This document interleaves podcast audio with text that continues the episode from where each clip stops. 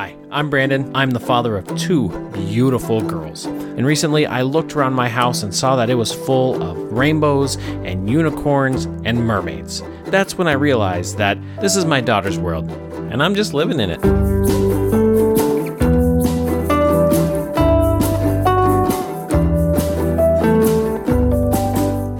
What is up, girl dads? So, I had the unique experience of firing my oldest daughter this weekend.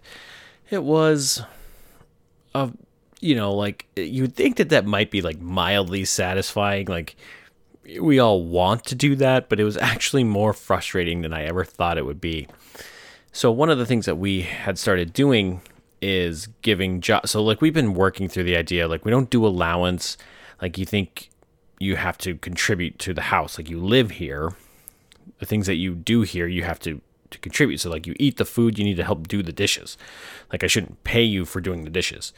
You you get to eat the food here. That's part of the equation. You're you're part of that.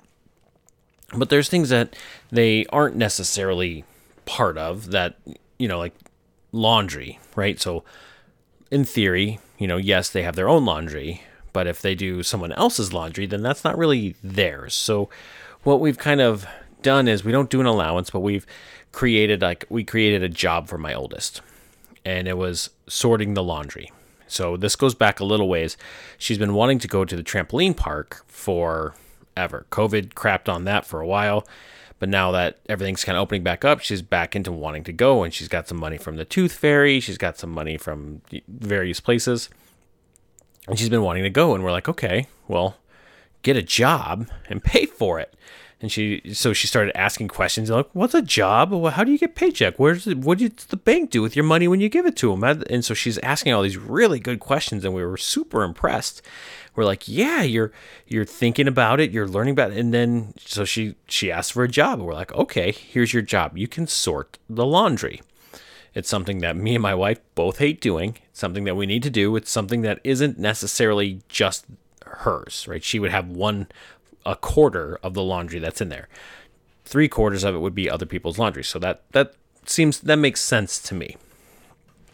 Now, she she started off strong, and if you know with kids, anything that sucks, they start off pretty okay, and then it dwindles pretty fast. So she she started doing each bat each uh, basket of laundry and doing it fairly well. We taught her how to do it, and she was doing a pretty good job. And then she would miss a couple. And we're like, hey, do you want to do this for you know? It's a it was a dollar per sorting, not not putting up, but just like sorting the laundry was a dollar. And we're like, hey, do you want to do this basket? No, no, I'm gonna I'm doing this right now. Okay, well, you don't get paid if you don't work. I know. Okay, and then you know, once in a while turned into once in a while actually doing the job. And so this last weekend we were like, hey, we need some help. We're, we're doing a bunch of things. We need you to do the job that you're supposed to be doing. And she's like, no, I don't, I don't want to do it anymore. We're like, okay, well, if you don't work, you don't get paid. You realize that, right? Yeah, I'm fine with that. So what? You're just, you're quitting? Like, what's going on? Yeah, whatever. And just kind of went off playing. And I was like, ugh. I don't really like that attitude. My wife talked to her a couple of times soon. She's like, Yeah, I don't really care. okay, well, you're fired.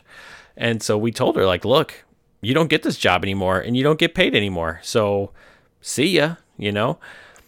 And you would think that that the telling her that, look, that crappy attitude sucks, you're fired would be satisfying, but it wasn't. It was so infuriating. And it was infuriating because it was a quitter mentality. And that was something that really, really rubbed me wrong. Like, I know I don't like quitters because one of the virtues that I value the most is loyalty, right? And the opposite, not one of the, you know, antonyms of loyalty is quitting. So, um, I was really, really upset about it. And I didn't realize how upset I was about her attitude. And so I actually kind of laid into her for it a little bit and was explaining how, you know, practicing quitting now in the small things is what she's practicing for the future. right? So like if, you have to be faithful in the small things in order to be faithful with the big things. Like if you and and she wants to be a vet when she gets older, and so I was like, you know, if you think that you're going to quit all of these little jobs your whole life and then when it comes time to be a vet, you're going to magically show up and you're going to be dependable, you're wrong, right? You're not going to be because that dependability is built now, doing the small things that suck consistently. And if you do the small things that suck consistently, then people will trust you with bigger things. And that's how it is. I was like, you know, being a vet is going to be hard. Like, there's going to be classes that are really hard. My wife is a, biochemistry major, and I was like, you're going to have to take a lot of similar classes. Like, you're going to have to know some serious biology. And those classes are hard, are really, really hard. And you're not going to be able to just quit them. Like, you're going to have to persevere and you're going to have to push through and and you can't quit. Like being a quitter is how you lose. Like you you're never going to achieve anything if you quit. And I I I had two two different soapbox moments with her. One one was a bit more pointed in the fact that I disliked the quitter attitude and that I, I was not happy that she had taken that on and that we're not quitters, you know. And so I, I, I, pushed her pretty hard that I was I was frustrated and disappointed with take with the adoption of that quitter mentality, which is not something that we do. And then later that evening, so she had she had talked around a couple of times, and she'd even come around after the first one. My wife talked to her again, and and there she was started to you know ask for her job back and things like that. And my wife was like, "No, like, would you hire you back? Like you've you're you just quit for no reason. Like you haven't shown up, you haven't done it consistently. Why would I hire you back? Think about that. Like would you hire you back? No. Okay then, you know.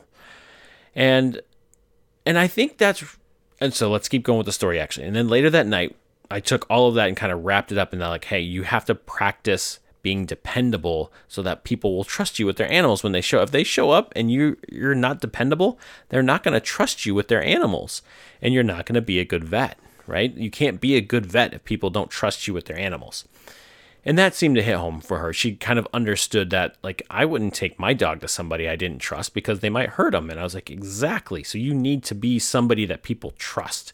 And that comes from being consistent in these small things. And so we got the message back, and it, it ended with, you know, if you want your job back, you're going to have to re earn that trust. You're going to have to reset yourself up to, to get that job back. We're not just going to give you a job back. So you're going to have to do some things to prove that you're dependable and that we can count on you to do these things.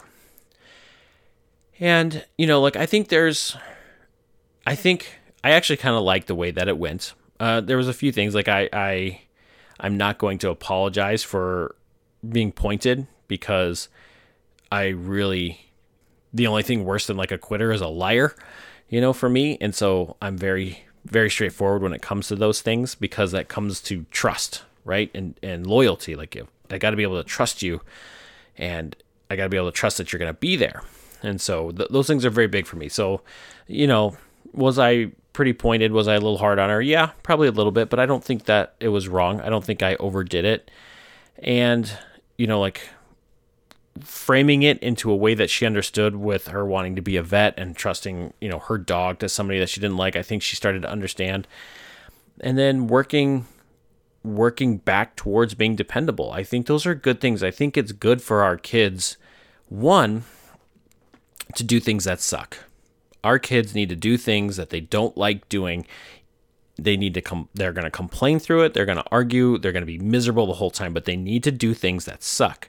A lot of life is a grind. Even if you're doing something that you love, there's going to be a bunch of it that's a grind that just sucks. Very few people, like the super elite 1%, get to only do the things that they like because they can afford to pay people that do the things that suck, right?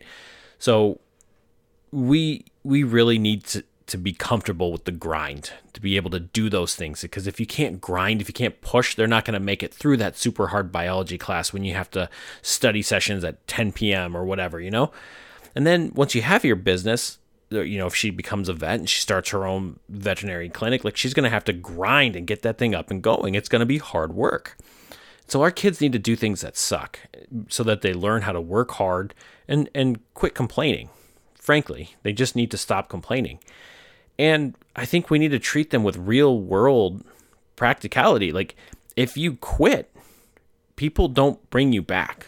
You don't just get to quit on people and bring them back. And so like we send these kids out into this world thinking that they're entitled to these jobs and these paychecks and stuff and they're not they're not they're not entitled to any of that that's our economy uh, maybe you know the way that things are going it might might be different in the future but for right now you have to work to get paid and the people that work get paid more like i see it in my day job all the time the ones that are entitled they just sit there in their desk. They never go anywhere. The ones that shut up and work, you know, don't complain. They get it done.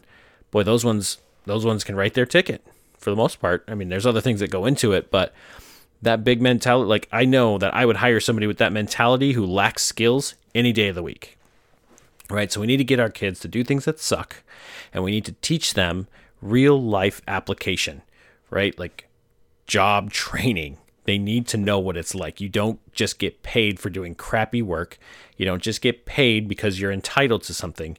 You get paid because you work hard. And if our if our girls can learn those lessons, boy, they are going to kick some butt. Thank you for listening, folks. Don't forget to like, subscribe, and share this with all those girl dads you know.